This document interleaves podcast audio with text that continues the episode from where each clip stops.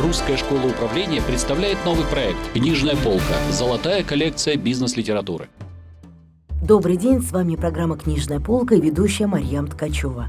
Сегодня у нас в гостях преподаватель Русской школы управления, бизнес-консультант, эксперт по стратегическому планированию Святослав Бирюлин. Здравствуйте, Святослав. Здравствуйте, Марьям. О какой книге сегодня пойдет речь? Какую книгу мы с вами будем обсуждать? Сегодня мы будем обсуждать даже не одну, а две книжки одного автора. Его зовут Ильяху Голдрат. Это израильский эксперт в области теории ограниченных систем. Книжки называются «Цель» и «Цель 2». Они были написаны в разное время, но с некоторых пор их издают под одной обложкой. Да, я как раз э, видела обложку, и подзаголовок у нее очень интересный «Процесс непрерывного улучшения». Собственно, о чем это?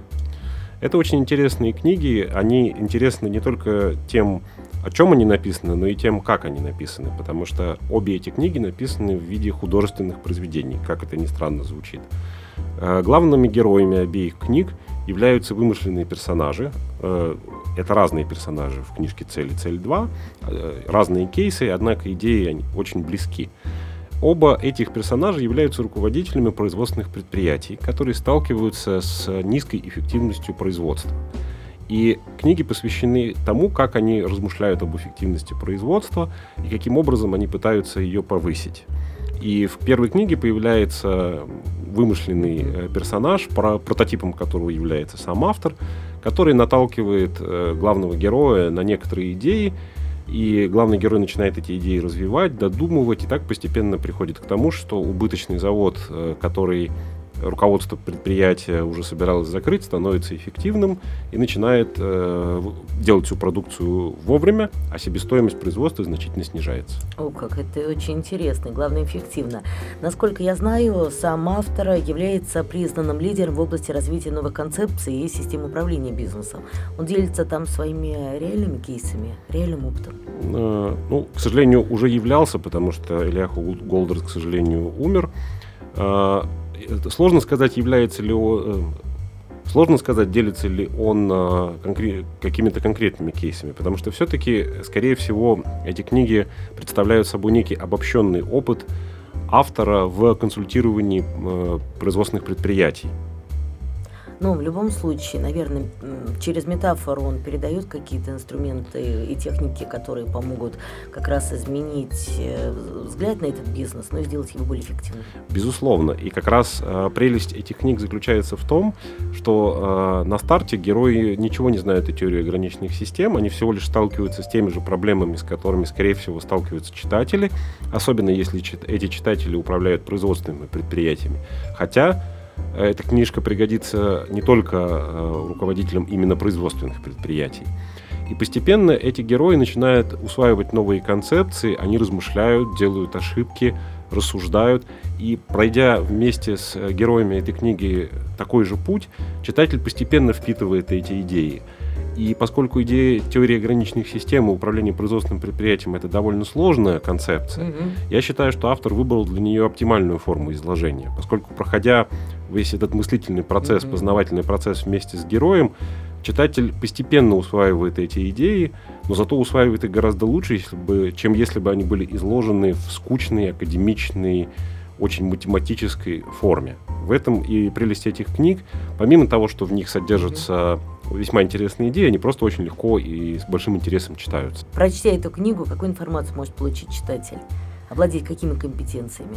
Так, шаг за шагом. В первую очередь, э, эта книга адресована, конечно же, руководителям, хотя не обязательно руководителям самого высокого ранга.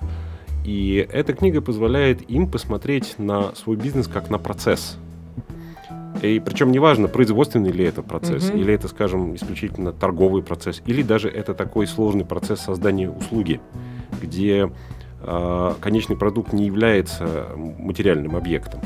Однако э, автор фокусирует внимание читателя на том, что любой бизнес — это процесс, в начале которого находится некое сырье, а на выходе появляется некий продукт, даже если это не материальный продукт, например, программное обеспечение или услуга и что эффективность этого процесса в целом зависит от эффективности каждого звена в отдельности. Угу. Герой э, э, этой, этих книг часто начинают с того, что они пытаются повысить эффективность отдельных участков, в данном случае производства. и понимает, что это не приносит никакого эффекта. Повышение эффективности э, участка в середине процесса никак не влияет на результат, а иногда приносит даже негативный эффект. И постепенно разбираясь с тем, как именно можно повысить эффективность всего процесса в целом, они добиваются потрясающих результатов. Эта книга не содержит конкретных формул или конкретных рецептов э, управления производственным предприятием. Это концептуальная книжка, но она позволяет совершенно по-другому посмотреть на процесс и на понятие эффективности этого процесса. Понять, что является ограничениями для процесса, поэтому книжка называется «Теория ограниченных систем», потому что любая производственная система, э, в ней зашиты определенные ограничения. Она какие-то вещи делать может, а какие-то нет. Понять, какие ограничения есть у этой системы, как раздвинуть границы этих ограничений, как повысить эффективность процесса в целом, вот о чем эта книжка. Точнее, эти книжки. Я правильно понимаю, что автор через образы героев, через сюжетную линию проводит некий анализ причинно-следственных связей. Почему что-то удалось сделать, что-то не удалось сделать. Да, обе книжки построены по примерно э, по схожим сюжетам. Э, главный герой – это э, руководитель производственного предприятия, которое является частью большой корпорации. Это предприятие убыточно или оно не настолько эффективно. И руководство требует от главного героя повышения эффективности. И сначала герой пытается сделать это своими силами, на основе здравого смысла. Он пытается э, починить отдельные элементы э, этой э, производственной цепи и сталкивается с тем, что это никак не влияет на конечный результат.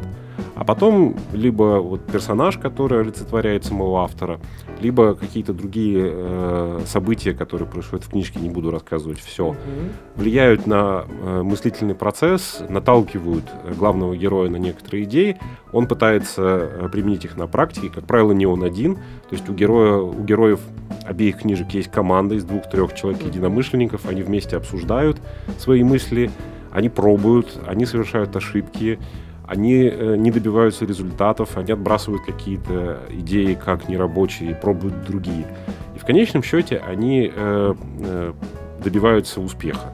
И это производственное предприятие становится успешным. В обеих книжках герою грозит либо увольнение, либо серьезное То есть понижение. угроза, угроза. Угроза, да? да. Там герой поставлен в такие экстремальные обстоятельства, потому что корпорация хочет закрыть предприятие как нерентабельное, как неэффективное.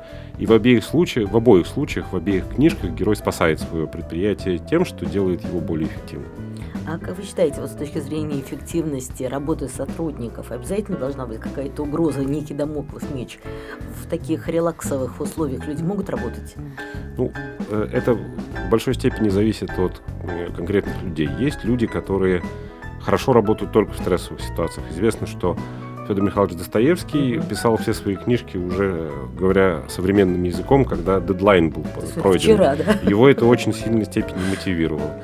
А есть люди, которые в состоянии стресса мыслят значительно хуже, чем они могли бы мыслить э, в более спокойной обстановке.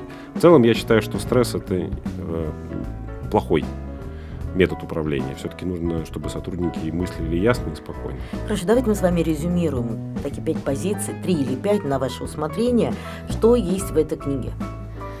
А, в этой книге есть идея о том, что любой бизнес – это процесс. Это первая мысль. Второе, что а, эффективность этого процесса зависит от, с одной стороны, повышения эффективности каждого его звена, э, каждого, каждого участка этой цепочки. Но мысль третья, что повышение эффективности отдельных звеньев этой цепочки не дает результата. Авторы приходят к мысли о том, как... не авторы, читатели, извиняюсь, и главные герои приходят к мысли о том, каким образом можно не только повысить эффективность всех отдельных элементов, это еще не гарантия того, что процесс заработает, даже если каждый его элемент будет работать более эффективно, чем раньше. А как сделать так, чтобы из вот этих более эффективно работающих элементов сложилась более эффективная работающая цепочка.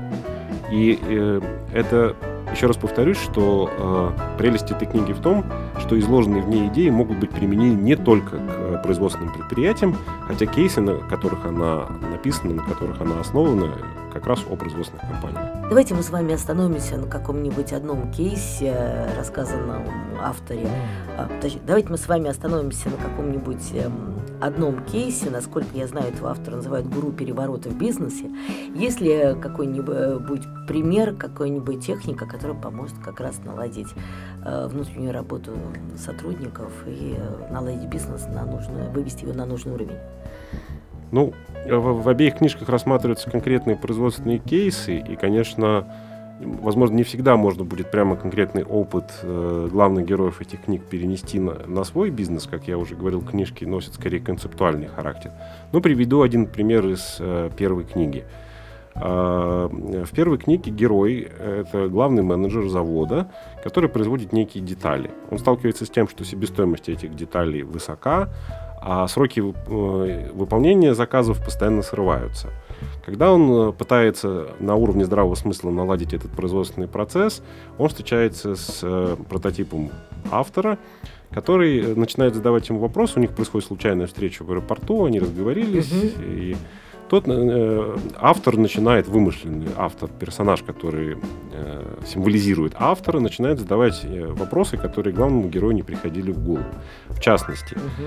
э, незадолго до описываемых событий на производство был закуплен новенький автоматический станок, э, который э, стал выполнять ряд операций в середине производственной цепочки.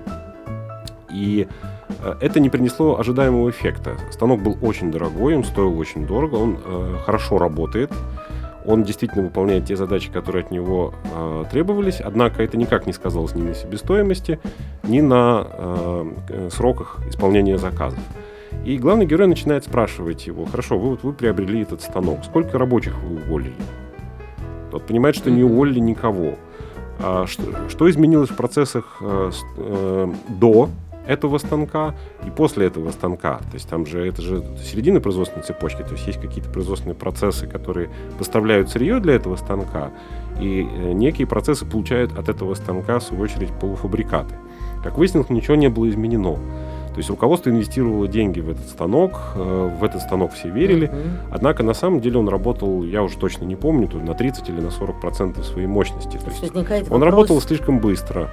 И предыдущее звено не успевало снабжать его сырьем в необходимых объемах, а следующее звено не успевало перерабатывать э, продукцию. И в итоге все цеха были заставлены незавершенным э, производством, так называемым, выражаясь э, терминами из российского бухучета. И это в итоге привело к дополнительным проблемам, потому что компания испытывала еще и дефицит денежных средств. Их слишком много было связано в сырье. И никак не сказалось на общей идеи. И как раз-таки в итоге э, главный герой выходит на идею оптимизации всего процесса в целом, а не отдельных станков. Это, это первая мысль. А второе, э, вторая мысль, которая вот конкретно э, была важна на, в тот момент для меня, как для э, директора, управляющего производственным предприятием, это то, это то что повышение производительности э, актива в целом, производства в целом, оно э, помимо того, что позволяет вовремя выполнять заказы, оно критическим образом влияет на себестоимость. Главный герой сталкивается с э, предложением, э, когда он повышает эффективность, когда его производство начинает работать быстрее, у него появляется некое производственное окно, то есть э, некое количество времени, когда он может еще дозагрузить этот цех. Угу. И он получает предложение от клиента произвести дополнительно партию изделий, но по значительно более низкой цене. И сначала он отказывается от этого предложения, поскольку цена кажется ему слишком низкой. Но потом они вместе с э, э, другим героем книжки начинают пересчитывать себестоимость и понимают, что когда производственный объем выхлопа, объем выхода продукции из производства растет, э, себестоимость изделий снижается, и получение этого заказа по более низкой цене, чем они реализуют обычно, оно все равно приносит предприятию прибыль, и не меньшую прибыль, чем основной объем заказов. Это тоже очень интересная идея, и, э, как правило, на российских производственных предприятиях доминирует бухгалтерский подход к расчету себестоимости, а не экономический. Когда... А в чем разница? Э, разница заключается в том, как мы, каким образом мы распределяем постоянные издержки, которые не зависят от объема производства, между отдельными видами продукции. И э, точного способа для различных производственных предприятий не существует, но, как правило, мы это делаем по распределяя постоянные издержки по, э, на основании объема выпущенной продукции, получается, что самый лучший товар, который продается у нас в самых больших количествах, забирает на себя все основные издержки, и нам кажется, что он не приносит прибыли, хотя на самом деле это не так. Это примеры двух интересных идей. На самом деле в книжках их гораздо больше. В книжке «Цель» и «Цель 2» Ильяху Голдрата. Поэтому я рекомендую ее для прочтения руководителям любых предприятий, даже тех, кто не управляет конкретно производственными цепочками. Спасибо большое, Святослав. Спасибо вам. Сегодня у нас в гостях был преподаватель Русской школы управления, бизнес-консультант, эксперт по стратегическому планированию Святослав Бирюлин. Мы говорили о двух книгах израильского автора Ильяху Гулрата «Цель 1» и «Цель 2». Слушайте рубрику «Книжная полка». В студии работала Марьям Ткачева. До встречи в следующих выпусках.